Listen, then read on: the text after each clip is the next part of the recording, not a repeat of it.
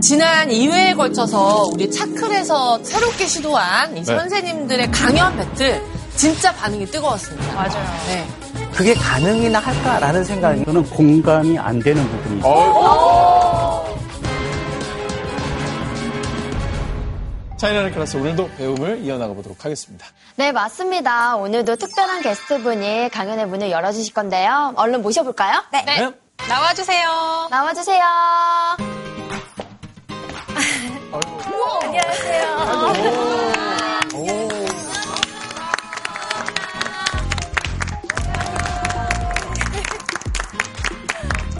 안녕하세요. 반갑습니다.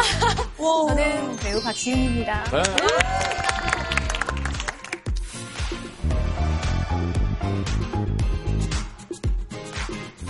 아름다우십니다. 어, 감사합니다. 이런 덕담으로 시작하나요? 네, 그럼요. 선한 기운이 막 느껴져요. 우리 박시은 씨가 대학생 딸을 입양해서 굉장히 화제가 됐어요. 맞아요. 네. 보통 이렇게 입양된 아이들을 보면 좀 어린 아이들인 경우가 많은데 대학생 딸을 입양했다. 그래서 저도 굉장히 좀 유심히 기사도 찾아보고 했었는데 제가 이제 결혼을 하고 제주도에 있는 보육원에 예. 신혼여행을 갔었어요. 저희가 신혼여행을 직접 보육원으로요? 네네네. 둘이 하나가 된 게 뭔가 좀 누군가에게도 좋은 일이었으면 좋겠다 해서 가게 됐는데 네. 그때 여자 아이들 중에 제일 언니였어요. 지금 저 사진의 주인공 아닙니까? 네. 그때는 고2였어요.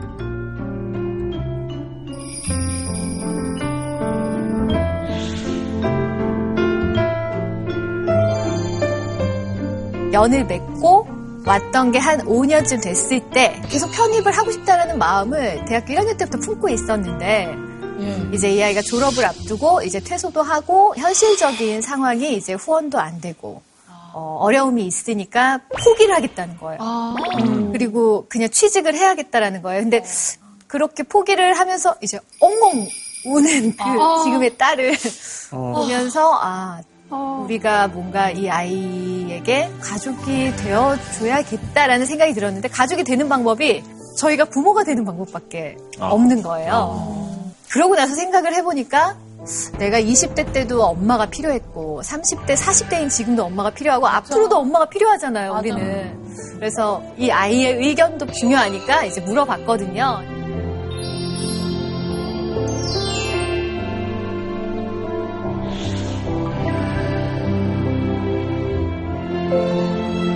그래서 저희가 이제 함께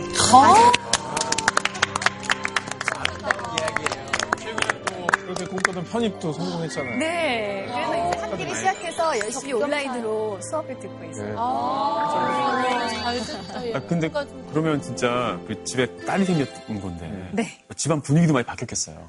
그쵸. 뭔가 둘이 살다가 이렇게 한 사람이 더 생긴 게 엄청나게 변화가 커요, 집안에서. 그렇지. 일단 태연 씨가 옷을 편하게 입고 돌아다니지 못하고.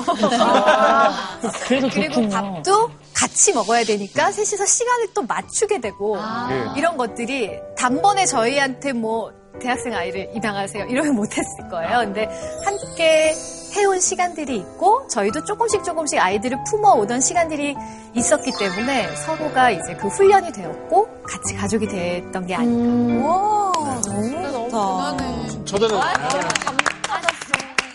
혹시 오늘 주제가 입양과 관련된 건가요? 네, 입양과도 관련이 있지만 사실 저희가 절대 잊어서는 안 되는 사회적 문제들이 많거든요. 먼저 준비된 영상을 좀 보실게요.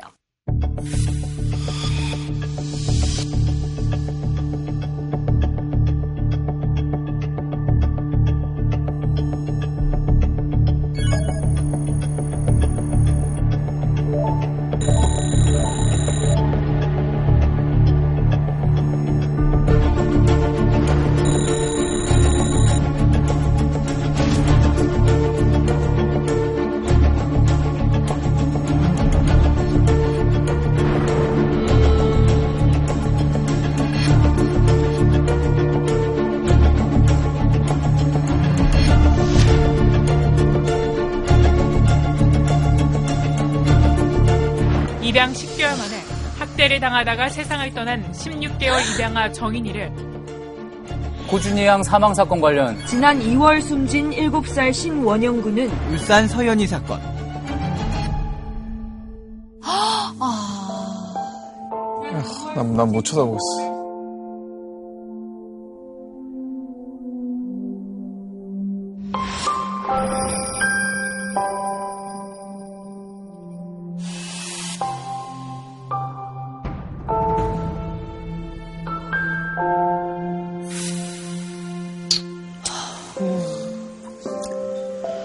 이거 반복되는 게 문제잖아요. 처음 있는 일도 아니고. 뭐 출산율 낮다고 얘기는 하지만 그 낳은 아이부터 일단 잘 돌봐야 되는 게 아닌가 하는 생각이 들고요. 그러니까 사실 아이를 키우고 계시는 분들도 계시지만 부모뿐만이 아니라 또 모든 어른들은 아이들을 지켜줘야 되기 때문에 어른들의 역할이 뭔지에 대해서도 좀 생각해 볼 수 있는 시간이었으면 좋겠다라는 생각이 들고요. 오늘 강연을 해주실 이분의 저는 지난번에 강연을 보고도 굉장히 좀 감명 깊게 봤었는데 어, 인권하면은 떠오르는 분이 계실까요? 아, 인권하면 그분이죠. 인권하면 변호사가 떠올라요. 맞습니다. 왠지 여러분이 생각하고 계시는 그분이 맞을 것 같은데요. 맞아요. 다 함께 큰 소리로 한번 불러볼까 봐요. 네. 선생님 나와주세요.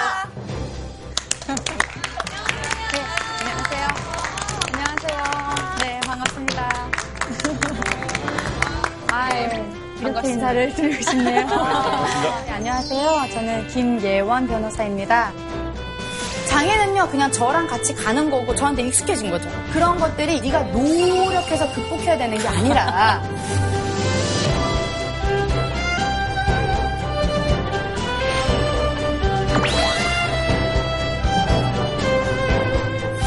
어, 지난번에 장애인권과 관련해서 우리가 이야기를 나눠봤었는데 그로부터 1년이 좀 넘게 시간이 지나고 다시 만나게 됐습니다. 선생님께서 정인이 사건 관련해서 여러 정말 따끔한 충고 말씀 해 주신 거 잘 봤는데요. 네. 사실 무겁기는 해도 저희가 꼭 맞닥뜨리지 않으면 안 될 그런 주제인 것 같습니다. 오늘 그렇다면 구체적으로 어떤 주제에 대해서 저희가 강연을 듣게 될까요? 네, 보시면 이 아동학대 사건이 매 해마다 거의 정말 뉴스를 검색하기 무서울 정도로 계속 새로운 사건이 계속 나오고 있잖아요. 그런데 우리가 어떤 사건이 터지면 법들이 튀어나옵니다. 그죠? 2014년에 울산에서 있었던 그 계모 사건, 그 아이 이름은 서연이었죠? 부모가 이혼한 뒤 아버지와 살게 된 8살 이모양. 계모에게 상습적인 폭행과 학대를 받다 갈비뼈 16개가 부러지는 심한 구타를 당해 숨졌습니다. 서연이법이라고 생긴 것이 아동학대 처벌 특례법입니다. 그 이후에도 뭐 원영이가 사망하거나 지난 2월 숨진 7살 신원영 군은 한겨울 난방도 되지 않는 화장실에 갇혀 3개월 동안 학대를 당해왔습니다.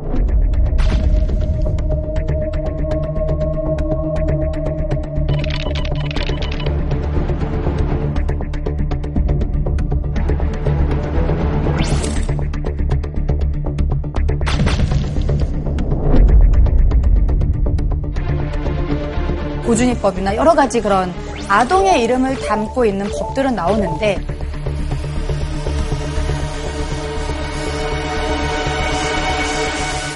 수년간 발표된 아동학대 방지 대책이 과연 무슨 의미가 있을까?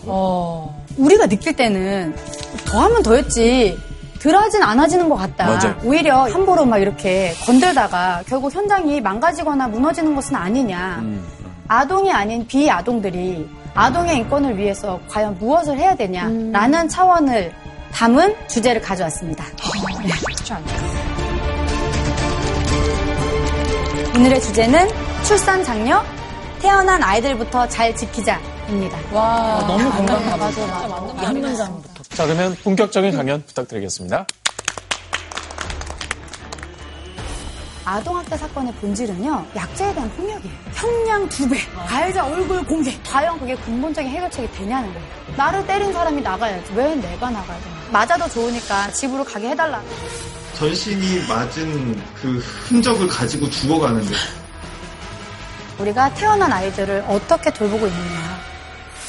지금 제가 이 아동 인권에 관해서 요 사안을 보시면 단적으로 아실 수가 있는 게 다들 아시죠? 그 땡땡 마켓에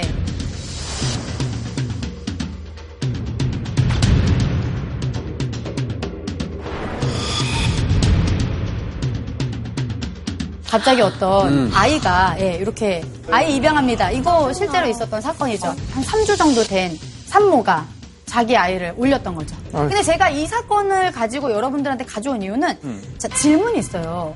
저기 저 아이, 저 얼굴이 나온 저 아이가 자기한테 무슨 일이 벌어지고 있는지 알까요? 모르죠. 모르는 거예요. 바로 이게 아동학대, 아동보호 문제의 본질입니다.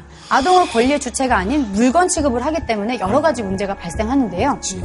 여러분 혹시 유엔 아동 권리 협약에 대해서 요 이전 수업에서 들으셨던 거 기억나시는 분? 아동이 행복해야 할 권리가 있다, 뭐 대충 이런 네, 네. 것 같은데. 이거를 그 예전에 우리 소년범 관련해서 표창 선생님도 이 얘기를 하셨어요. 아, 예. 아동권리 협약. 그게 뭐냐면 유엔 아동 권리 협약이에요. 범죄나 전쟁, 사고 이런 것들로부터 아이들을 보호해야 한다. 이게 지금 우리나라가 기준한 지 올해로 30년이거든요. 정말요? 네, 근데 30년이 엄청 됐는데 오래됐구나. 그런데 요거에 대해서 아직 모르시는 분도 많이 계시더라고요. 내용을 보시면 대충 추측이 되시죠?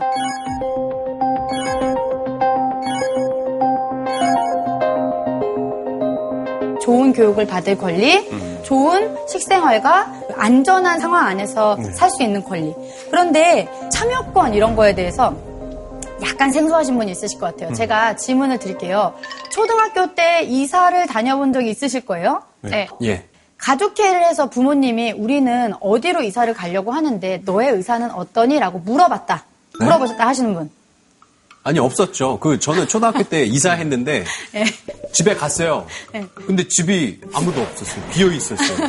그래서 엄마 어떡하지? 어떡하지? 내가 봤을 때 용기 오빠는 안 들었어, 엄마 말을. 그렇죠. 그랬었던 이사 기억이 간다고. 했는데 듣지도 않고. 나는 군대 갔다 왔는데 이사 갔었는데. 아 그래? 선수가 갔는데 주소를 안 아, 알려줬어. 진짜 황당했겠다. 그래서 물어보러 찾아갔는데 TV 있는 사람 부모님께서 책임을 미루시더라고. 어, 네가 얘기 안 했 는데. 부모가 두 명이다 보니까. 네, 책임이. 그때는 군인이었어요. 그 영화 Inside Out에 보면 아동이 갑자기 새로운 곳에 이사를 가면서 아, 어떤 그래, 다양한. 감정을. 맞닥뜨리는 맞아요. 점이 슬픔이 모티브가 막 돼서 나오죠. 예. 슬픔이가 막 갑자기 되게 많이 분노하고 막. 예, 활약하는 그렇게 되는 상황으로 막 되는데 제가 이 얘기를 왜 드리냐면 참여권이라고 하면은 무슨 말인지 잘 언뜻 와닿지 않는데 아동이었을 때 나에게 굉장히 중요한 의사 결정이 나한테 아무런 상의도 없이 진행했던 경험들은 다 가지고 계시고 맞아요. 이 참여권 하나만 놓고 보더라도 우리 사회가 아동을 어떻게 대하고 있는가 이제 조금 이해가 되시죠? 이 아동 권리 협약의 어떤 내용에 대해서. 근데 우리나라의 인권 감수성을 조사를 해봤대요. 조사를 해봤는데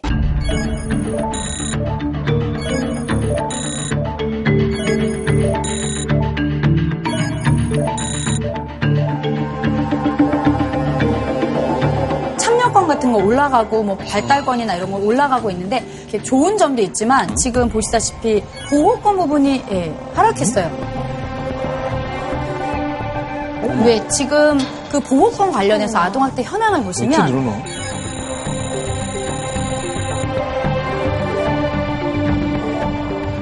예, 점점 점점 늘어나고 있죠. 왜 늘어나지? 늘어난 게 많아진 건가요? 아니면 이 실제로. 수가 이렇게 실제로 늘어난 둘 다라고 볼 수 있죠. 그러니까 예전 같은 경우는 어떤 신고의 개념이 예. 많지 않아서 혹시 예전에 동네에 왜 우당탕 쿵탕 하면서 애 막 빨개 벗겨져가지고 밖에 내보낸다거나 네. 막 이제 그런 것들 보신 적 있으시죠? 빨개 벗기지 않았지만. 당했던 적 있죠. 예. 예, 그쵸. 막 빨개 벗기진 않았지만 내보고 내복 막 입고, 내복. 뭐 1층에 이런 모여서 것들. 대화도 하고 그랬어. 내복처럼. 한두 집이 아니었어. 그거를 그 당시에는 아 저 집도 애 혼나네, 애 음. 잡네 뭐이 정도로 그냥 말지 예, 이렇게 막 신고하고 이러진 않았겠죠. 그러니까 그만큼 인식도 높아지는 만큼 신고도 됐는데 그렇다고 해서 뭐 범 행이 줄어들거나 이런 또 패턴은 아니라는 겁니다. 예. 보면 여러 가지 사건들을 마주했잖아요. 특히 2013년에 경북 칠곡에 있었던 아동학대 사망 사건. 사건. 어린 의뢰인이란 영화를 통해서도 다시 부각이 됐었던 이야기인데 계모가 폭행을 해서 한 명이 사망했잖아요. 근데 그거를 그 위에 아이에게 뒤집어 씌우잖아요.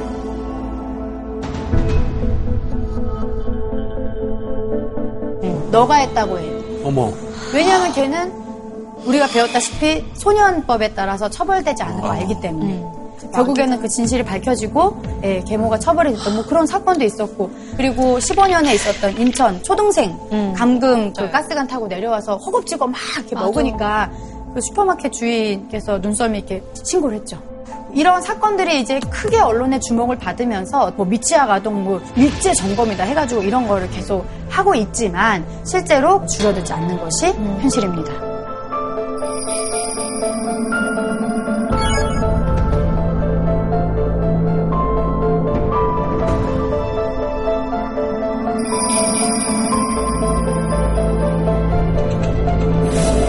아동 학대에 대한 범위가 정확히 어디까지인지 좀 오늘 정확히 배워봤으면 좋겠거든요. 네, 저 이런 얘기를 이제 질문을 많이 하시는데 일단은 그 아동 학대의 법적인 정의는 보시다시피 보호자를 포함한 성인에 의해서 아동의 건강, 복지를 해치거나 정상적 발달을 저해할 수 있는 신체적, 정서적, 성적 폭력이나 가혹행위, 또 유기나 방임 이런 걸 다 포함하는 말입니다. 근데 이렇게 썩 이해가 되시나요? 요걸 이, 딱이 말을. 네. 거의 모든 행위에 대해서 네. 이거 좀 학대일 수 있다 할 수 있지만 또 적용을 할 때는 이게 또 되게 좁아질 것 같은 느낌이 들리고 네, 네. 질문 주신 것처럼 뭐 어디까지가 그럼 뭐냐 뭐 이런 식으로 많이 얘기를 하셔서 제가 크게 이해하시기 쉬운 그런 징후들 뭐 이런 거를 일단 말씀을 드릴 거예요. 네.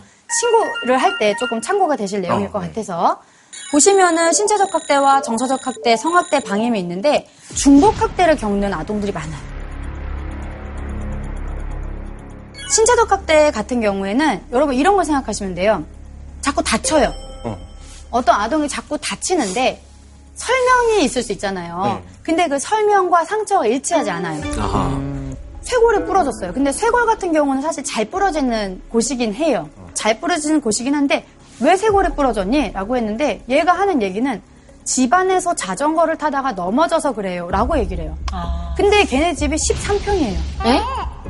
그러니까 집에서 자전거를 탄다는 것도 이상한데 네. 걔가 말하는 자전거는 그 이륜 바퀴 있는 큰 자전거 말하는 거거든요.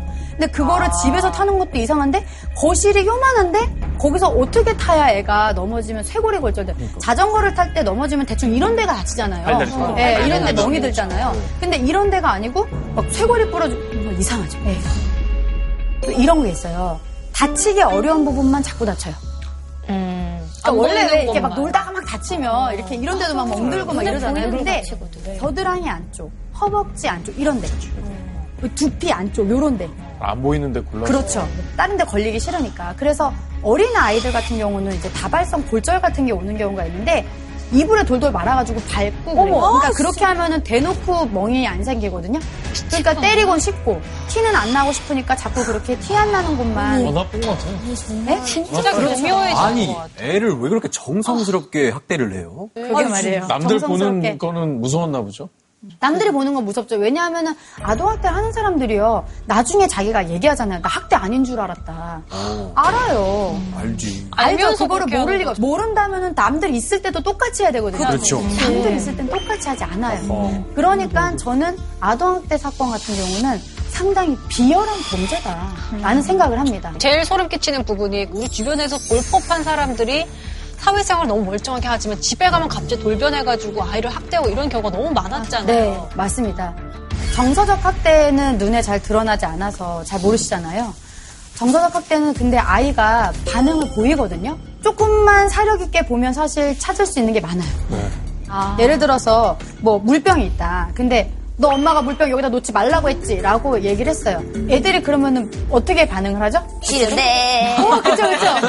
그쵸, 바로 저겁니다. 싫은데. 내가 안 그랬는데. 뭐 이러면서, 어, 네. 제가 했지롱, 막 이러면서 뭔가 이런 패턴이 있잖아요. 근데 얘가 아주 사소한 건데, 매직을 엄마가 이렇게 놓으라고 했는데 누가 이렇게 놓으라고 했어. 이렇게, 이러- 아주 사소한 건데도 죄송해요. 어머. 잘못했어요. 다시 안 그렇게 해요. 용서해주세요. 라는 일반적으로 아동이 하는 표현들이 나오지 않으면 그 울산 사건도 그렇고 칠곡 사건도 그렇고 그런 아동이 그런 모습을 주- 계속 보여왔는데 어머 어머 어쩜 이렇게 예의가 바르니? 애를 어떻게 키워서 이렇게 어? 바르게 컸어요? 이런 식이었다는 거예요. 어머 어머. 그러니까 아동은 아 아무도 날 지켜줄 수가 없구나라는 점점 더 그런 생각이 빠져들 수 있잖아요. 그래서 어렵지 않아요 통상의 아동이 어, 보이는 패턴에서 좀, 좀 이상하다. 내가 겪고 아는 수준 안에서는 좀 물어보고 싶다. 뭐 물음표가 생긴다 라는 지점이 있으면 그걸로 충분합니다. 좀 생각을 좀 해봐야겠다.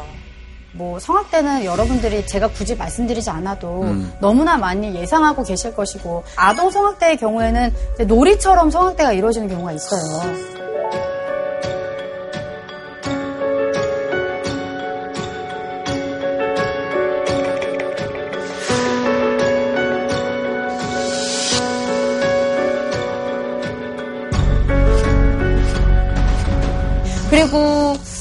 방임에 대해서도 이어서 말씀을 드려보면은 이 방임은 그냥 내버려 두는 거 뭐 이런 식으로 생각을 하시잖아요. 근데 이것도 결이 조금 나뉘어지거든요.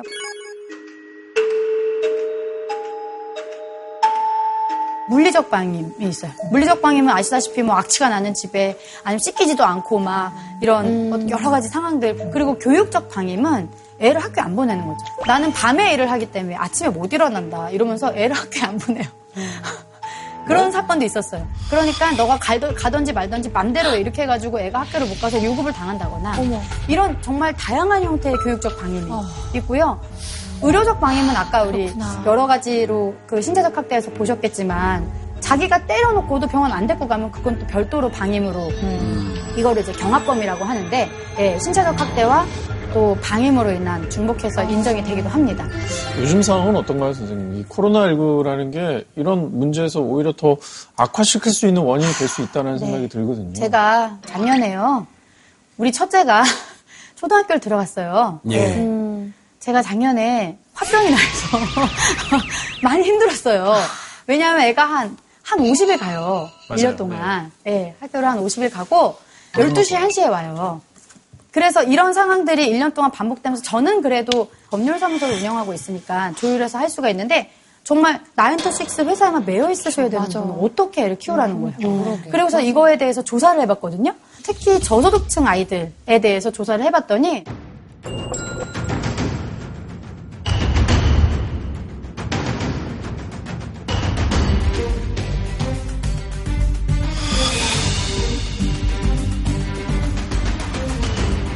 집에 혼자 있는다. 이 아동들이 다 초등학생이었거든요. 근데 초등학생이면은 이제 돌봄 교실이라는 걸 운영하고 있잖아요. 그 돌봄 교실이 아동에게 충분히 제공되지 않아요. 거의 1, 2학년밖에 안 하고요. 네, 한 반에서 두 반 정도만 운영돼요. 그러니까 그거를 방과후 같은 것도 막 되게 치열하대요, 경쟁률이. 그 막 거의 매크로 거시는 분도 네, 있어요. 맞아요. 내가 원하는 아이가 그걸 하려면 정말 그 PC방에서 제일 고사양 컴퓨터 안 주셔가지고 이거 온라인으로 클릭하려고. 근데 예, 이런 거를 생각하면 지난번에 인천에서 형제 한 명이 사망한 사건 보셨죠?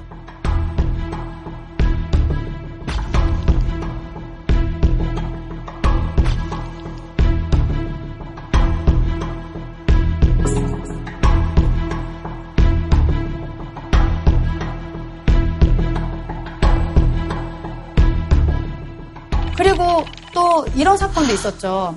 그 7개월짜리 아동이 시체 상태로 발견됐던 그 사건을 보시면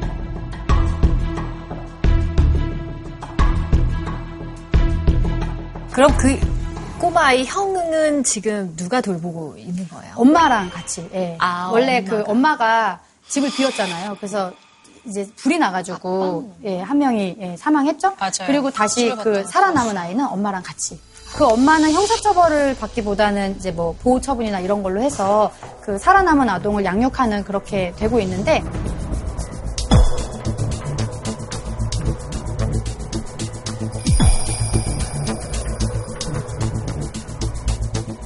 지금 이렇게 마음 아픈 사건들이 막 여러 개가 나오는데 우리가 어떤 걸 알 수 있나요? 아동은요 가만히 두면 죽어요.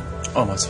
그쵸? 예. 그러니까 아무것도 안 하고 가만히 두면 알아서 그냥 사는 게 아니고 죽잖아요. 어, 돌봄의 공백이 사실 아동의 안전이나 보호 문제에도 직결되는 문제다라는 거를 우리가 알 수 있죠. 지금 우리나라 GDP가 아이들의 이런 상태 보면 전혀 나아진 게 없네요. 돈도 어디다 쓰는 거야? 사실 이런 사건들이 위기아동 방문조사 같은 그런 시스템들이 코로나라는 이유로 중단돼서 또 문제가 더 네. 생겼다라는 분석도 있더라고요. 근데 사실 우리 마스크 쓰면서 직장 활동도 하고 일상생활에 많은 부, 부분들이 작동했었잖아요. 근데 그랬는데 왜 이런 일들은 중단됐어야 맞아, 했는가가 맞아. 너무 안타까워요. 맞아요. 그러니까 사회적 세수자나 약자 이거에 대해서 막 열심히 권리 주장하기 어려운 지점은 이게 좀 뒤늦게 되는 게 사실인 것 같아요.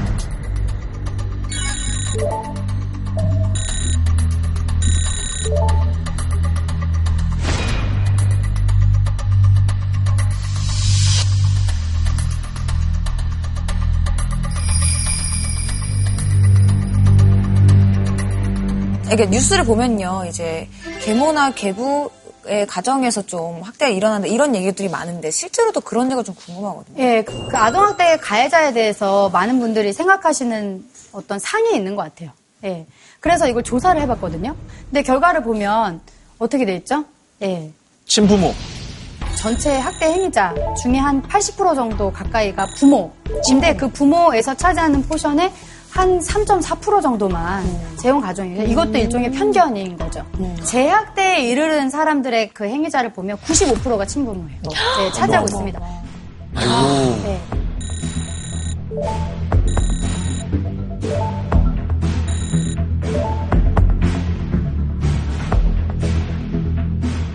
그러면 뉴스에는 왜 그런 경우가 더 소수인 경우들이 더 많이 뉴스에 부각되는 아무래도 거예요? 그게, 그게 뭐 팩트긴 하니까 그 부분을 보도를 하는데 어 그게 좀 부각돼 보이는 측면이 있는 거죠. 또 자극적인 사건들이 많아서. 오히려 오해받는 사람들이 더 짜증날 것 같아요. 그 어릴 때 읽었던 뭐 동화나 뭐 이런 네, 보면은 뭐 우리 그 요새 인기리에 뭐 방영되고 있는 땡땡 하우스에 주땡 주땡태 씨 있잖아요. 아, 주땡태 씨가 어, 그 아이들을 학대하죠. 그 집 안에 의리아리한 집 안에 아이들을 데리고 가서 채찍으로 때리고 이럴 수 있는 뭔가 체벌방 같은 걸 마련해 놓잖아요. 근데 만약에 이런 분을 누가 신고했다. 어떨 것 같으세요? 처벌 안 받을 것 같아요. 네? 정황된 거 있잖아요. 왠지 교묘하게 아니, 넘어가죠. 교묘하게 넘어갈 수 있는 게 너무 많잖아요. 그리고. 돈이, 그러니까 사람들이 생각하는 게 이런 거예요. 저렇게 돈 많은 사람이 왜 학대해? 저렇게 배울 만큼 배우고 저 사람이 뭐가 아쉬워서 학대해? 어, 이유가 이런 있겠지. 생각들이 되게 많아서 이 편견이 그만큼 강하게 작동하고 있어서 법보다 예, 현장을 가로막고 있는.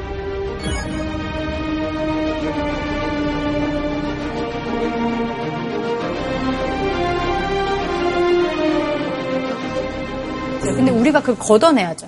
음, 그쵸. 아동학대는요, 그치, 그치. 어떤 악마가 하는 건 아닙니다. 평범해 보이는 누군가가 하는 거예요. 어허. 그 사람이 돈이 있건 없건, 지위가 높건 낮건. 그래서 사실 저는 그 정인 사건 이후로 어, 그런 기사 보고 좀 마음이 아팠는데 그 사건 때문에 입양을 하려던 분들이 이제 입양을 취소하는 경우도 생기고 맞아요. 어. 이제 너무 그게 겁이 나는 거예요. 나도 혹시 그런 시선으로 보지 않을까? 그래. 내가 이 아이에게 학대를 한 건 아닌데 어, 아이가 좀 뭐 멍이 들었거나 뭐 이러면 또 의심을 받을 수도 있으니까 부- 그게 부담이 돼서 이제 포기를 한다라는 걸 봤는데 이게 너무 입양이라는 그 어, 거에 또 프레임을 이렇게- 씌워서. 네. 이게 학대가 아니라 입양 가정이 꼭 마치 그런 것처럼 네, 그렇죠. 그렇게 프레임이 씌워진 게 아닌가라는 생각이 들어서 좀 마음이 아팠거든요. 맞아. 이 문제는 사실 뭐 입양 가정이냐 아니냐의 문제가 아니라 학대라는 점이 초점이었던 거죠. 예. 근데 입양 가정에 좀 주목돼서 지금 현재 그 여러 가지 얘기들이 나오고 있잖아요. 대통령도 이거에 대해서 얘기를 하시기도 하고 또 입양 부모의 경우에도 어, 이렇게 마음이 변할 수가 있기 때문에 일정 기간 안에는 입양을 어, 이렇게 뭐 다시 취소한다든지 또 아이하고 맞지 않는다고 할 경우에 어, 입양 아동을 또 바꾼다든지 저 마지막 줄에 있는 말이 굉장히 또 논란이 됐잖아요. 네, 그렇죠. 그래서 요거에 대해서 뭐 해명하면서 그 입양 전에 사전 위탁, 위탁 제도를 법제도 한다는 좀 해명을 하기도 했는데 잘 아시겠지만 그 사전 위탁 제도 같은 경우는 선진국에서 일정 부분 아동을 실제 입양하기 전에 같이 지낼 수 있는 기간을 두고 법적으로 그런 제도가 있는데 우리나라는 아직은 그게 법제도화 되진 않아서 음, 아. 네, 그래서 그거를 이제 뭐 법제화한다는 논의가 있고요. 그런 의미에서 저는 오늘 이렇게 나와주신 우리 시은님한테 너무 감사한 마음이에요. 솔직히 말씀드리면 왜 그러냐면 입양에 대해서 아동이건 성인이건 입양 이슈에 대해서 정말 좋은 모범을 보여주신 거예요. 어, 맞아. 그러니까 아동이 자기의 의사가 적극적으로 투영될 수 있는 입양.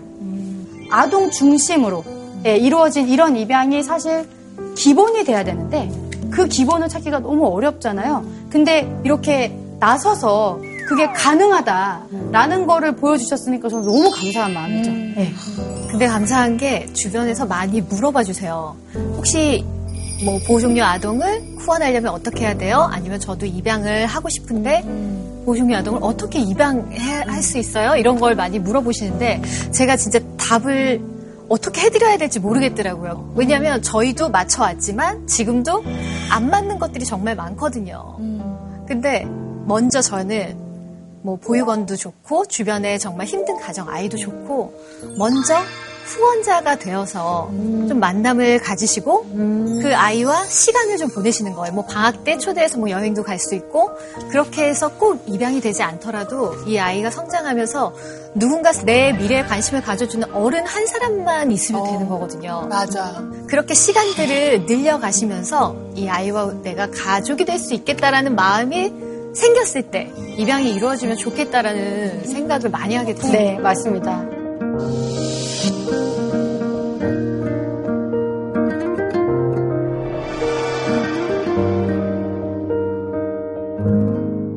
네, 가정에서 이루어지는 그 아동학대 상당수가 훈육이라는 미명하에 이루어지는 경우가 많잖아요. 네. 저도 이제 아이를 키우고 이제 부모로서 훈육을 해야 될 입장에 처할 수도 있을 텐데 학대와 훈육 이걸 어떻게 구분을 할 수가 있는지 그 기준이 뭔지가 궁금해요. 네, 그쵸. 많이 궁금해하시죠. 저도 애기가 세 명이어가지고 그리고 다 어리잖아요, 지금. 그래서 어떤 이런 상황들을 마주하는데, 훈육이 뭐라고 생각하세요? 훈육과 체벌의 차이. 뭘 것 같다. 명확한 기준이 교정? 있는- 있고 그게 결과적으로 아이에게 성장에 도움이 되는 것은 훈육이 아닐까. 잘못된 걸 바로 잡아주기 위해서 어, 하는 행동이 훈육이다. 감정이 들어가 있지 않은 거. 맞습니다. 네. 다들 미리 제가 이 질문할 거 알고 찾아보신 거 아니에요? 아니에요. 너무 지금 예, 맞는 얘기들을 많이 해주셔서, 어, 그러니까 훈육이라는 거는 잘못된 거를 가르치는 거죠. 그래서 거기에 이 내 감정이 막 들어서 애랑 싸우라는 게 아니잖아요. 예. 그게 훈육인데 이게 좀 말처럼 쉽진 않죠. 그러면 그런데 선생님 훈육의 목적으로 허벅지 100대만 맞자. 감정, 감정 없이. 아, 감정. 없이. 그게 너무 아, 100대는 학 왜냐하면 기준이 뭔데? 그거는 법에 돼. 의해서 명확하잖아요. 법에 신체적 고통을 가하는 행위는 그러면 한 대도 안 네. 되는 거죠? 근데 그러니까 이런 경우 있잖아요. 몇 대 맞을래? 그러니까 열대 맞겠다라고 얘기를 아, 하잖아요. 합의가 된 부분. 합의가 된다. 어, 합의되면 훈육입니까? 훈육인가요? 회초리 가져와서 본인이 호출을 가져오고. 만약에 그런 상황에서 사장님이 좋게 말할 때 사, 사직서 쓸래 아니면 해고당할래라고 하면 합의해서 사직서 쓰면 그거 합의한 겁니까? 아. 아니죠. 권력 관계. 예시를 근데 그, 그게 그참 애를 키우다 보니까 선생님도 이제 키우시니까 알겠지만 손톱을 그렇게 물어뜯었어요. 네. 손톱 물어뜯지 말라고 100번은 얘기했어요. 진짜. 한 1년에 걸쳐서. 네. 안, 안 듣더라고요. 계속 물어뜯더라고요. 저는 근데 젤레일도 해줘봤어요. 그래서 저도, 저도 젤레까지 했었는데도 젤을 안 먹어요? 됐어요. 젤을 먹어요. 먹어. 근데 자로 손바닥을 때리겠다. 학대 아닙니까? 그러니까 이제 너는 너는 한 번만 더 물어뜯으면 이제 맞는다. 음. 그랬는데 얘가 또 물어뜯어서 손바닥 대 해서 자로 제가 한 다섯 대를 때렸어요. 그랬는데 정말 바로 고쳐져. 어, 그런 그게 있어. 저 그러면 지지랑 너무 안 맞잖아요. 아, 훈육이죠, 이거. 이거 명확한 기준이죠. 훈육. 이런 잘못된 나중에. 경험 때문에 이런 잘못된 경험이 쌓여서 나왔으니까, 계시더라고요. 죄송해요. 제가 아무 감정 없고. 아니 근데 집집마다 이런 경험들 다 있단 그러니까 실제로 말이에요. 이게. 효과가 있으니까. 근데 애가 말을 왜냐하면 너무 안 듣는다 막 이럴 때. 우리가 아동이 아니잖아요. 네. 아동과 어른의 관계는 그 이런 지점에서 평등성을 찾아볼 수 있거든요. 이게 처음에 네. 저 고사리 같은 손바닥을 어떻게 때려 하잖아요. 자로 다섯 대를 때리잖아. 그럼 열 대 때리는 거 어렵지 않다. 그렇죠. 한번 시작이 어렵지. 어려운 거지. 그게 그러면 계속 늘을 수 있어. 어. 맞아. 어. 그리고 애도 막 저번에 다섯 대 맞았으니까 그럼 이번에 일, 일곱 대 맞을게. 지가 알아서 두개 어, 올려. 맷집이 맞아, 맞아. 생기고. 올리겠다. 어, 몇 대 맞을래? 이러면 이게 그래서 시작을 아예 안 하는 게 맞아. 맞죠? 네. 우리나라는 지금 민법을 개정해서 62년 만에 징계권이 삭제됐습니다.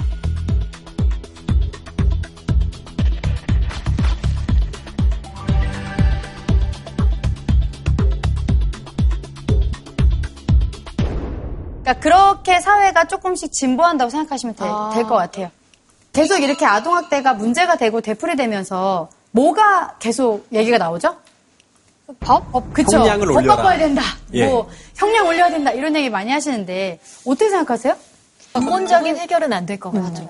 아, 근본적인 해결 안 될 것 같다. 취재해서 현장 분들의 얘기를 들어보면 가장 중요한 게 현장에 있는 분들의 목소리가 충분히 반영이 되지 않고 그냥 탁상 공론이 빚어낸 결과가 아닐까 저는 생각을 되게 많이 하거든요.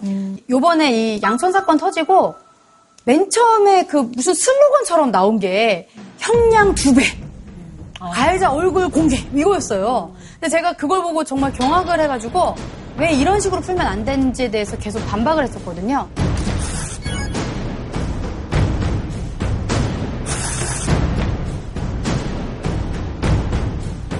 저 피해자 대리하는 사람입니다.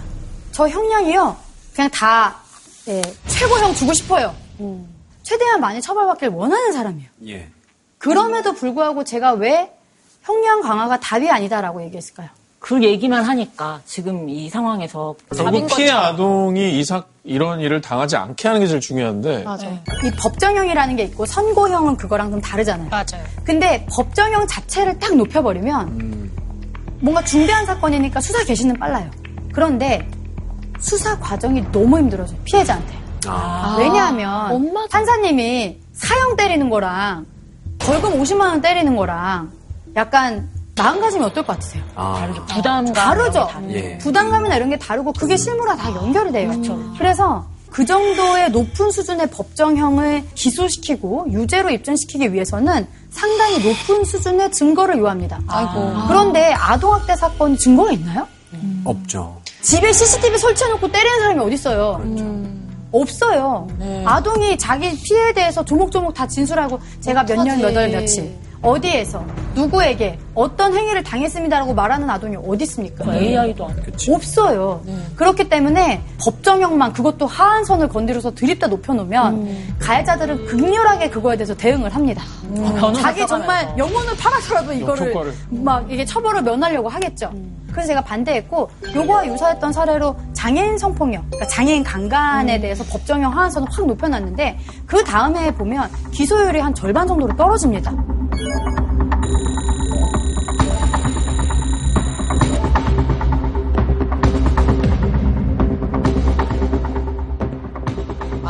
갑자기 법정형 높였다고 우리나라가 어우 야 이제부터는 장애인을 강간하면 큰일 나니까 우리 장애인 강간하지 말자 이래서 안 했을까요? 아니에요. 아니에요. 어떤 성적 침해 혐의 이후에 뭐 크크 이런 걸 보냈다. 그러면은 지금은 기소가 안 되는 거예요. 어. 그 공소를 유지하는데 더 부담이 되니까. 이런 식으로 빠져나가는 것들을 너무 많이 봤기 때문에 법정형 상향은 답이 아니다라고 얘기를 한 겁니다. 제가 그래서 말씀드리는 게 강하게 처벌하고 싶으면 괜히 어중간하게 법정형 건드려서 가해자들만 음. 살판나는 세상 만들지 말고 선고형이 제대로 나올 수 있게 양형 기준을 그러니까. 양형 범위를 넓히세요. 실제로 선고형에서 세게 나오게 하세요. 그 얘기를 드린 거예요. 어, 그게 말이 되네. 아니, 선생님이 이런, 얘기, 이런 얘기를 해서 되게 악플 많이 받으셨어요. 네, 그런가요? 저는 하지 못해서. 실전에서 경험해보신 분이기 때문에 하실 수 있는 말씀이다. 우린 모르니까 막 무조건 오래 살아야지 무슨 말이야 했는데 그게 또 답이 아니네. 네.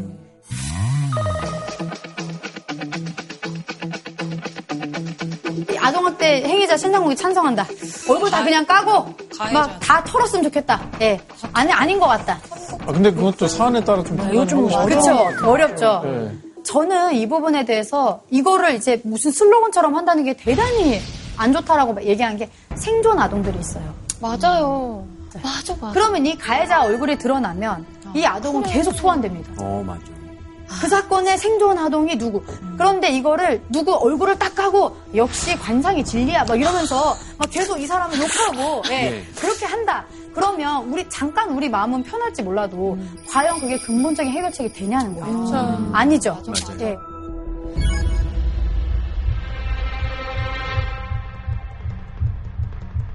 아동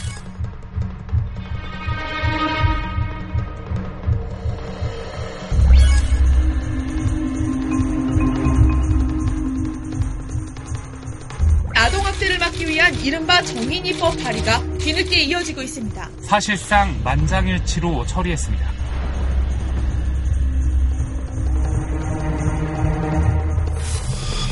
최근 뉴스에서 이제 즉시 분리 관련법이 이제 개정이 되면서 나왔잖아요. 네. 이것에 대해서는 좀 어떻게 보세요, 선생님? 1년 이내 2회 이상 학대를 당하고 뭐 제약대 우려가 높은 경우에 그 분리한다라고 그 법문에는 그렇게 써 있어요.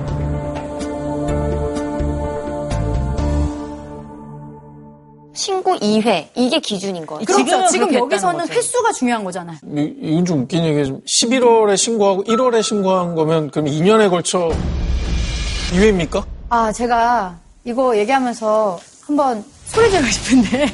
근데 너무 화가 한번. 많이 나서, 음, 여기 보시다시피 1년 이내 2회 이상 뭐 이런 얘기를 하면은 현장에서는 어떻게 할까요? 지금 유역 아니니까 일단은 아직 2회 아니잖아. 이러면서 분리 안 할 수도 있어요. 잘 아시다시피 천안에서 그 가방 안에 갇혀서 어. 그 사망한. 아동 사건은 1회 신고가 됐었죠. 1회. 9살 아들을 여행용 가방에 7시간 동안 넣어 숨지게 한 엄마 A씨입니다.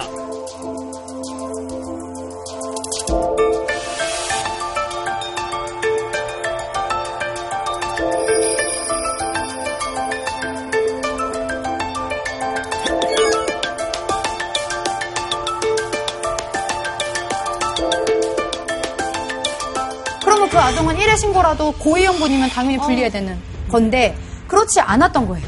그리고 아동학대 처벌법에 이미 응급조치라는 제도가 있어요. 자세하게 나와 있어요. 고위험 아동 그거를 판단할 수 있는 여러 기준들이 있는데 그게 현장에서 작동이 안 되고 있는데 진짜 양편 사건에 대해서 3, 삼차 신고 때는 거기에 애를 본 어른만 6명이에요. 애가 그렇게 다 죽어가는데 여섯 명의 애를 봐- 보고서도 뭐 아토피래요, 몽고 반점이래요. 이러고 돌아가고 있는데. 물 한 잔 좀 드시고 진정을 좀 너무 분노가 근거가 없어서 분리를 못한 게 아니고 현장에 가서 보고 판단을 못하는 비전문성 때문에 돌아오는 게 문제잖아요. 근데 그 분리하는 기준을 누가 현장에서 정하는 거? 맞아. 그 현장에 지금 그 권한에 대해서 예, 지금 잘 지적을 해주셨는데 지금 아동 학대에 대해서 개입하는 주체가 세 개 정도 있습니다. 잘 아시다시피 경찰이 개입을 하죠. 예, 범죄로 사건화되는 것들은 예, 경찰이 개입을 하고 그 다음에 아동보호 전문기관이 2000년부터 해가지고 지금 뭐 한 20년 넘게 이렇게 개입을 하고 있고 게다가 작년 10월부터 아동학대 전담 공무원이라는 게 생깁니다. 이 아동학대 영- 이 업무를 공공화한다라는 큰 흐름 속에서 이 아동학대 전담 공무원이 이렇게 생겼는데요. 문제는 이분들이요 할 일이 다 중첩돼요. 업무량이 엄청나다고 하더라고요. 업무량도 엄청나고 할 일이 중첩돼요. 여러분 제가 여기서 공을 들고 있어요. 아무나 잘 받아보세요. 이러면서 공을 딱 던졌어요. 어떻게 하실 거예요? 점프해서 잡아야 돼요? 오 이렇게 점프해서 잡으시는 분도 있겠지만 나는 나는 아, 안 누가 잡겠지 뭐. 제가 제가 잡을 거니까. 네, 이렇게 안 잡는 분도 있고 권한을 막 이렇게 중복해서 주는 것이 과연 저 최선의 선을 가져올 것이냐 그게 아니라 서로 미루는 서로 미루고 담당. 책임 회피를 할 수 있는 가능성이 되게 높은 거죠. 그래서 사실 중요한 건 법을 막막 바꾸고 이런 것보다 현장의 혼란을 최소화하고 현장이 전문성 가지고 책임감 있게 할 수 있는 그 토대를 마련해 줘야 된다. 그리고 그거를 백업해 줘야 된다. 학대 예방 경찰관이라고 APO라고 있습니다. 네, 이거는요, 여러분, 어, 한 2년에서 3년 버티면 많이 버텼다 싶을 정도로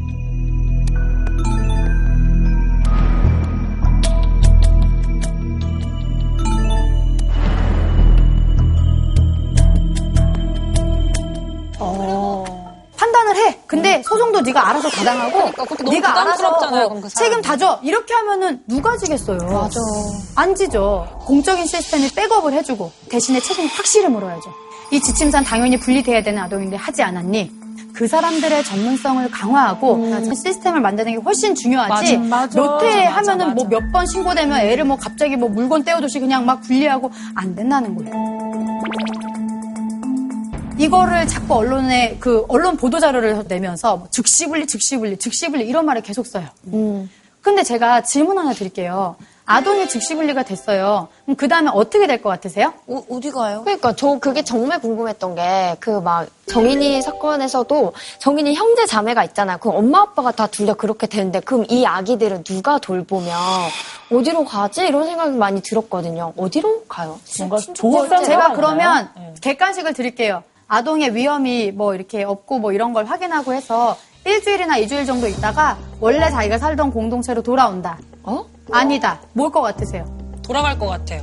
갈 데가 왠지 못 돌아갈 것 같은 느낌이. 그러니까 공동체 예. 아니다. 애를 이렇게 했다가 뭐 별일 없으면 다시 엄마랑 같이 살게 해주지 않을까. 원래 가정에서 자기가 원하는 뭐 애착하는 물건이나 이런 걸로 할 수 있지 않을까라고 생각하지만 그렇지 않는 아동들이 굉장히 많습니다. 미국이 아동보호국이 있고 거기에서 그 아동 분리 조치를 하죠. 거기는 우리나라처럼 대규모 시설화된 이런 게 없기 때문에 가정 위탁 제도로 운영을 합니다. 아시죠? 많이 들어보셨을 거예요. 근데 이 아동이요. 종단 연구를 쭉 해보면 학대 당시의 트라우마 그 강도 있죠. 그거랑 계속 위탁 가정을 전전하면서 여섯 군데 일곱 군데 계속 막 이렇게 전전하면서 이 시기를 보낸 이 아동과의 트라우마 정도를 비교해 봤을 때 단발적 학대 피해 아동보다 이게 훨씬 더 중한 나쁜 영향을 미친다라는 것이 여러 연구 결과로 드러나고 있어요.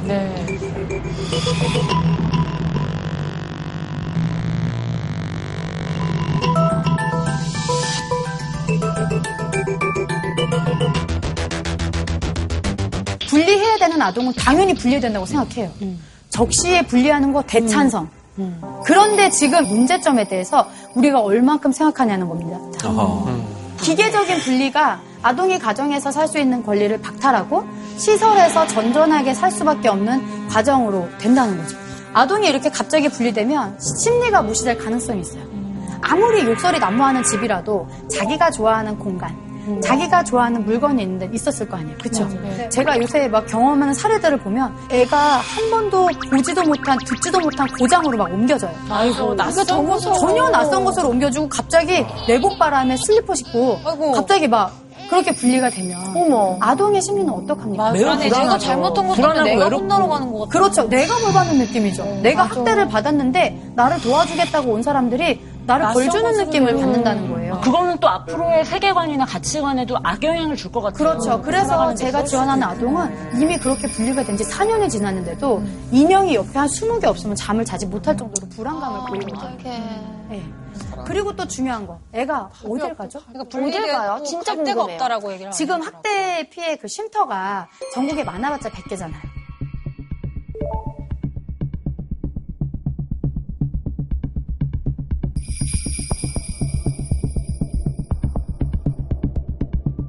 퍼센티지를 따져보니까 1년에 재학대 당하는 아동만 놓고 봐도 5배 정도 차이 나요. 그러니까 이 5분의 1밖에 안 된다고요, 이미. 아니 원래 그 잘못한 애들은 교실 밖으로 나가야 되잖아요. 네. 잘못도 없는데 나가라고 하는 거 맞아. 그렇죠. 그래서 어떤 아동은 그래요. 왜 내가 나가야 되냐고. 나를 때린 사람이 나가야지. 왜 내가 나가야 되냐고. 그러면서 맞아도 좋으니까 다시 복귀하게 해달라. 집으로 가게 해달라라는 아이들도 만약에 있어요. 아동이 그렇게 원할 경우 다시 갈 수는 있나요? 아동을 그 집에 살게 하고 부모를 분리할 수도 있나요? 물론 임시조치라는 게 있어서 부모를 분리해내는 제도가 있는데요. 지금 그게 무용지물이 되는 게 애들 즉시 분리한다며요. 그러니까 아. 이렇게 손쉬운 방법이 있는데 왜 굳이 힘들게 법원에 임시조치를 받겠습니까? 그래서 미국에서는 실제로 이렇게 무분별하게 분리해내고 위탁가정 막 돌리고 이렇게 해서 불우하게 자랐다고 생각한 아동이 주정부를 상대로 소송을 냅니다. 근데 이게 실제로 어떻게 현장에 다- 작동될지는 아직 몰라요. 그렇지만 이게 지금 현장에 주는 잘못된 사인은 있다 그 얘기인 거예요. 많이 지금 마음 아파하시고 되게 막 우라통 터져 하시는데 사실은 이런 일들이 계속 되는 것이 이 의사결정이 아동은 어린이 그러니까 어른이 대신 결정해야 되는 존재다라는 식의 인식이 아주 우리 사회에 팽배해 있다. 참여권이 있다 아이도. 근데 선생님 강연을 좀 듣다 보니까 제가 뭐라도 해야겠다라는 생각이 드는데 사실은 음. 개개인이 할 수 있는 일이 뭐가 있을지 좀 많이 어렵거든요. 길거리에서 남의 애를 이렇게 막 유심쩍게 보고 있는 것도 사실은 조금 그렇고 어떻게 해야 될까요? 그래서 제가 퀴즈를 준비했습니다. 보세요. 예. 네. 다음 중 어떤 경우에 아동학대 신고를 해야 할까요?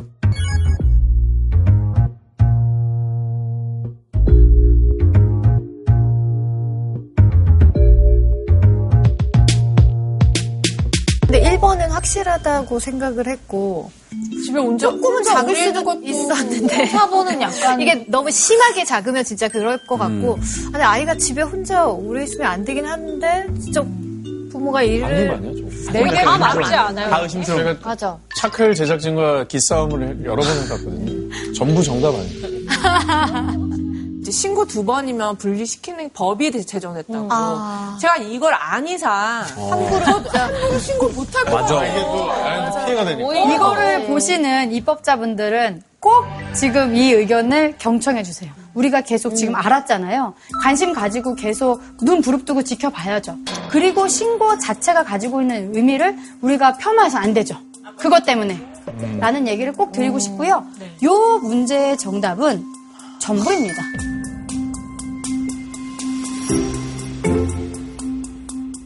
역시. 역시, 역시 감이 좀 있으신 것 같아요. 선생님, 근데 이게 구분하기 어려운 게 4번 같은 경우에는 학업에 굉장히 열정이 있고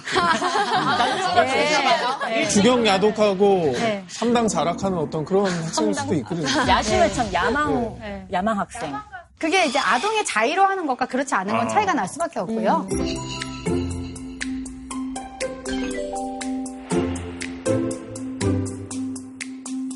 맞아, 차이. 네, 그래서 저는. 감히 과잉 신고라는 말을 드리고 싶어요. 이게 좀 너무 좀 센 말 아닌가 싶기도 하겠지만 결국 이게 맨 처음에 봤었던 것처럼 자기에게 어떤 일이 발생하는지 모르는 상태에 있는 아동들에게 굉장히 동화줄이 될 수도 있다는 거죠. 제가 다른 방송에서 좀 소개를 했던 사연인데 네. 굉장히 그런 어떤 징후를 이제 그 식당에서 서빙을 보는 분이 목격을 했는데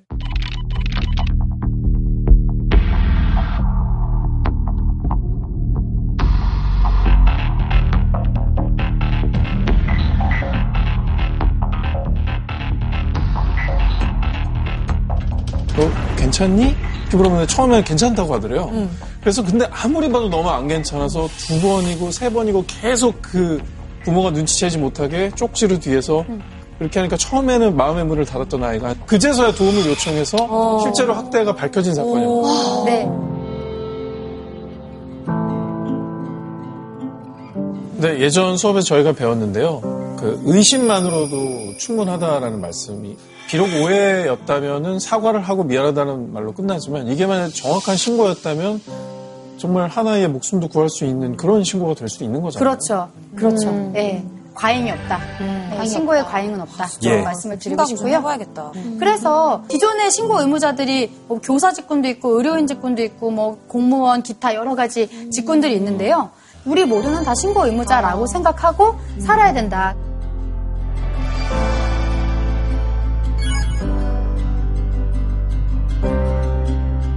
양천 아동 학대 사건을 널리 알리신 분이죠. 남궁인 전문의님을 연결해서 얘기를 나눠보도록 하겠습니다. 여보세요? 안녕하세요. 네, 안녕하세요. 응급학과 전문의 남궁인입니다. 네. 자, 김현 선생님과는 구면이시라고요. 네, 안녕하세요, 선생님. 반갑습니다. 네, 안녕하세요. 오랜만입니다. 네. 아, 이게 좀 이게 대변대변 하시네요. 비대면인데. 양천 아동학대 사건을 굉장히 좀 널리 알리시는데 큰 역할을 하셨는데, 어, 그 사건이 이제 아동 학대라고 정확하게 좀 확신하게 된 그 이유가 있으셨나요?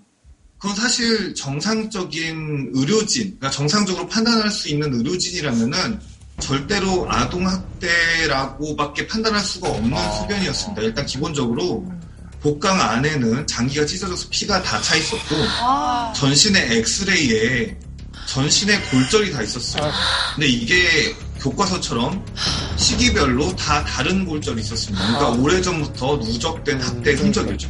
어른이 외력을 가하지 않으면 절대로 생길 수가 없는 손상이었습니다. 그래서? 어떤 의료진이 봐도 그건 아동학대로 판단을 했을 겁니다. 그 정도 정말 이 사건을 접하면서 선생님이 가장 안타까웠던 점이 뭐, 뭔가요? 기본적으로 정인이는 심정지가 발생해서 왔습니다. 오는 택시에서 심장이 멎은 상태로 병원에 도착을 했어요. 그럼에도 불구하고 저희는 최선의 의학적 처치를 다 했고 그래서 하루 이상 살아 있었습니다. 근데 결국은 저희는 끝내 정인이를 잃고 말았죠. 근데 이 전에 왔었으면 어땠을까 끊임없이 생각하게 하는 겁니다. 그러니까 전날에서만 왔어도 살았을 거고 그날 심정지 발생 전에 그냥 장기가 손상됐을 때만 바로 왔어도 우리가 살릴 수 있지 않았을까. 그 이쁘게 생긴 아이가 전신이 맞은 그 흔적을 가지고 죽어가는데 그게 진짜 보기가 끔찍한 장면입니다. 아, 네네네. 아, 아, 보시면서 막 네네. 눈물을 흘리시네. 아니, 너무 그 아이가 아팠던 걸 상상을 하니까.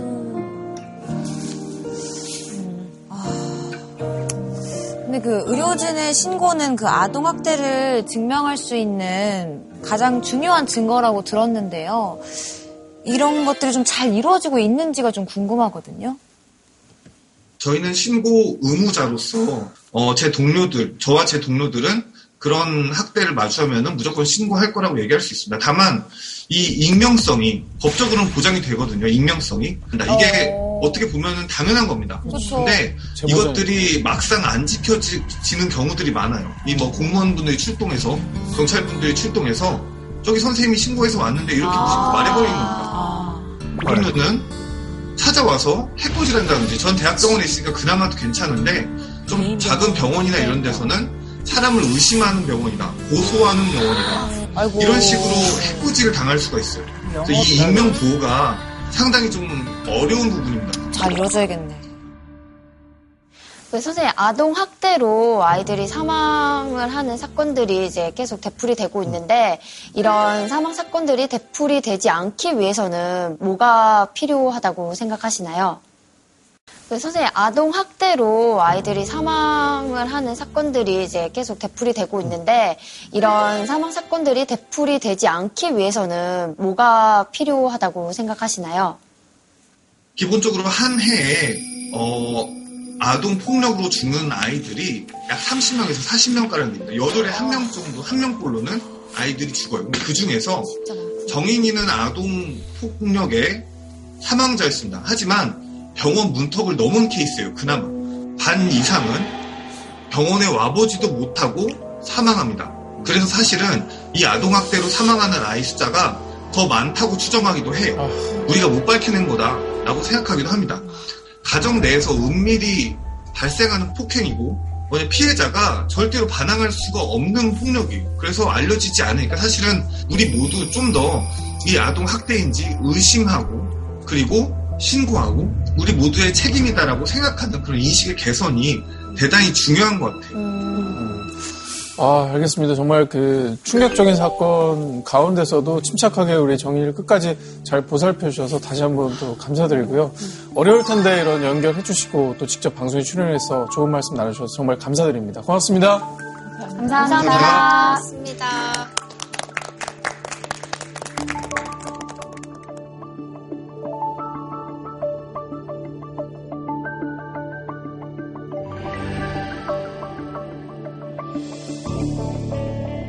선생님, 근데 이런 얘기 나올 때마다 항상 얘기, 나오는 얘기가 인력 부족, 예산 부족 이런 거잖아요. 실제 담당하고 계신 어떤 그런 분들 규모나 뭐 이런 거 제가 이 예산 얘기를 안 할 수가 없는 게 보도하면은 뭐 예산 대폭 확충하고 인력 확충하고 이런 얘기 계속 나오잖아요. 네. 그런데 이거를 가만히 보면 우리나라의 그 우리나라의 보건복지부 예산이 82조 정도 됩니다.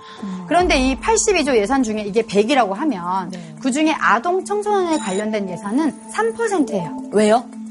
그냥 3%예요. 소위 말하는 저출생, 그리고 저출산 예산으로 그 되게 많이 3%를 쓰잖아요. 뜯어보잖아요. 뜯어서 쭉 보면 그 중에 저출산이 2.8%예요.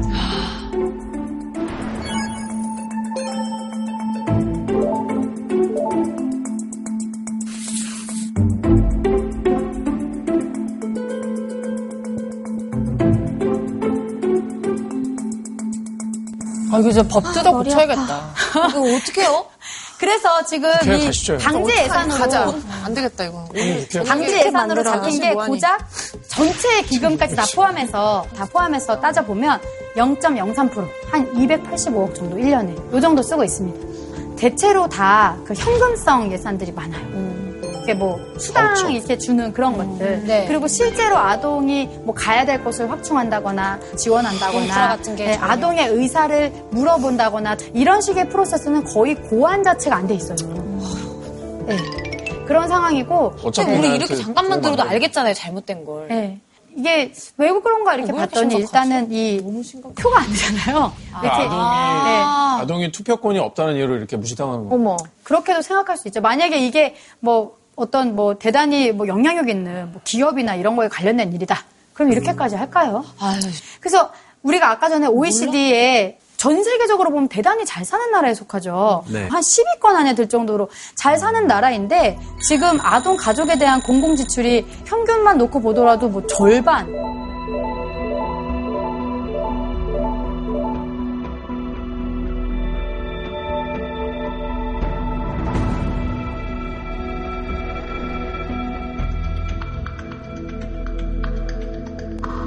저출생 되게 심각하다고 하는데 지금 이런 아이들 하나하나를 잘 살려내고 진짜 하나하나 소중하게 잘 키워내서 좋은 어른으로 만들어내는 게 더 중요한 거 아닌가요? 그럼 네, 그렇죠. 지금 유- 진짜 뭐가 중요한 건지를 모르는 것 같은데요? 그때 아동권리위원회에서 한국 대표단이 그래서 말을 했어요. 우리는 뭐 이렇게 되어 있긴 하지만 뭐 영유아 뭐 무상보육도 하고 있고 아동 수당도 막 도입하고 그래서 되게 많이 하고 있다 이렇게 설명을 했습니다. 사실 근데 이게 물론 현금성 지출도 당연히 필요하고 어느 부분 역할을 하겠지만 과연 현실에 나아지고 있냐는 거예요. 신도시를 좀 안 짓고 그냥 그 돈으로 네. 네. 지을까요 아동 그렇게 센터? 저도 예 그러면 참 좋겠네요. 우와 이렇게 답답할 수가. 막 고구마 갑자기 막 먹은 것 같죠. 어. 예. 무슨 돈을 어디다 써야 되나? 오늘 우리가 참 다양한 얘기를 나눠봤는데 모든 아동은 보호를 받을 권리가 있다. 네. 아동 권리 헌장 내용에 보면 모든 아동은 독립된 인격체로 존중받고 차별받지 않아야 된다. 생명을 보호받고 발달하고 참여할 수 있는 권리가 있다. 라는 내용들이 담겨져 예. 있습니다. 잘 아시다시피 뭐몇 년 전부터 지금 뭐 저출산 해가지고 뭐 돈이 쏟아지고 있잖아요. 거의 몇 조를 지금 쓴 거예요. 엄청나게 많은 돈을 썼는데 막상 우리가 태어난 아이들을 어떻게 돌보고 있느냐에 대해서 정말 다시 한번 생각해 보면 좋겠고 제가 마무리를 하면서 꼭 드리고 싶은 얘기가 이거예요. 우리가 아동을 볼 때 내가 너를 지켜줄게 보다는 내가 슈퍼맨이 되어서 내가 키다리 아저씨가 되어서 너를 지켜줄게 보다는 저는 이게 우선이 돼야 된다고 생각해요. 너의 마음이 궁금해. 나는 너 마음을 듣고 싶어. 모든 정책을 할 때나 예산을 배정하고 할 때 이 아동을 대상화하지 않고 그냥 서비스의 객체가 되는 것이 아니라 정말 권리의 주체로 인정한다면 나는 너 마음이 궁금해. 너 생각은 어떠니?가 되는 게 훨씬 중요하지 않을까. 라는 말씀을 드리면서 오늘 제가 드릴 얘기는 여기까지 하겠습니다.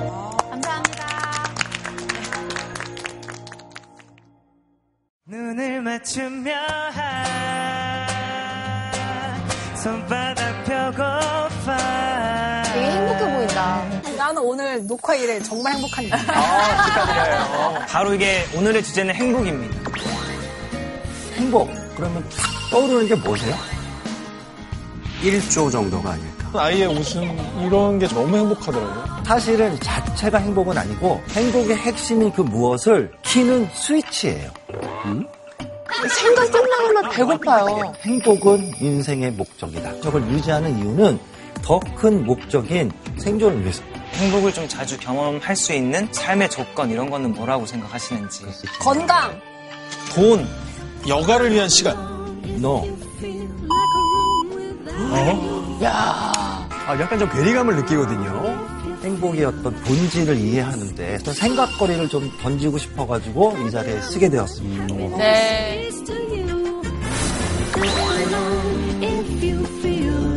저는 사실은 가장 수업을 안 들어도 되는 예, 사례 어떠셨는지 궁금해요, 시은 씨. 정말 사랑받지 않아도 되는 아이는 없거든요. 이 세상에. 그걸 좀 우리가 기억해야 되지 않을까 싶고, 저희 아이를 또 생각하면서 또 듣다 보니까, 어, 접목시킬 게 또 꽤 많은 거예요. 그래서, 아, 이렇게 또 공부를 해서 얻어가는구나. 저도 이제 뭔가 이제 엄마가 된다라고 하면, 어? 아니, 될 수도 있잖아요. 들죠, 될 예. 있잖아요. 들 예정이. 근데 또 지금. 아, 좋은 소식 있어, 또. 아, 있으면 먼저 얘기하죠. 네. 근데, 아유, 미역 사야 되는 거. 아유, 그렇다 하면, 아, 나도 어떻게 행동해야겠다라는 생각을 되게 많이 했고요. 제대로 제도를 만들고 그에 대한 예산을 집행하는 게 음. 우리 아이를 위해서 너무 행복한 나라를 만드는 게 너무나 중요할 것 같다는 네. 다시 한번 들었습니다. 진짜 필요한, 네, 너무너무 저희가 알아야 하는 이런 귀한 내용들 강연해 주셔서 너무 감사합니다. 감사합니다.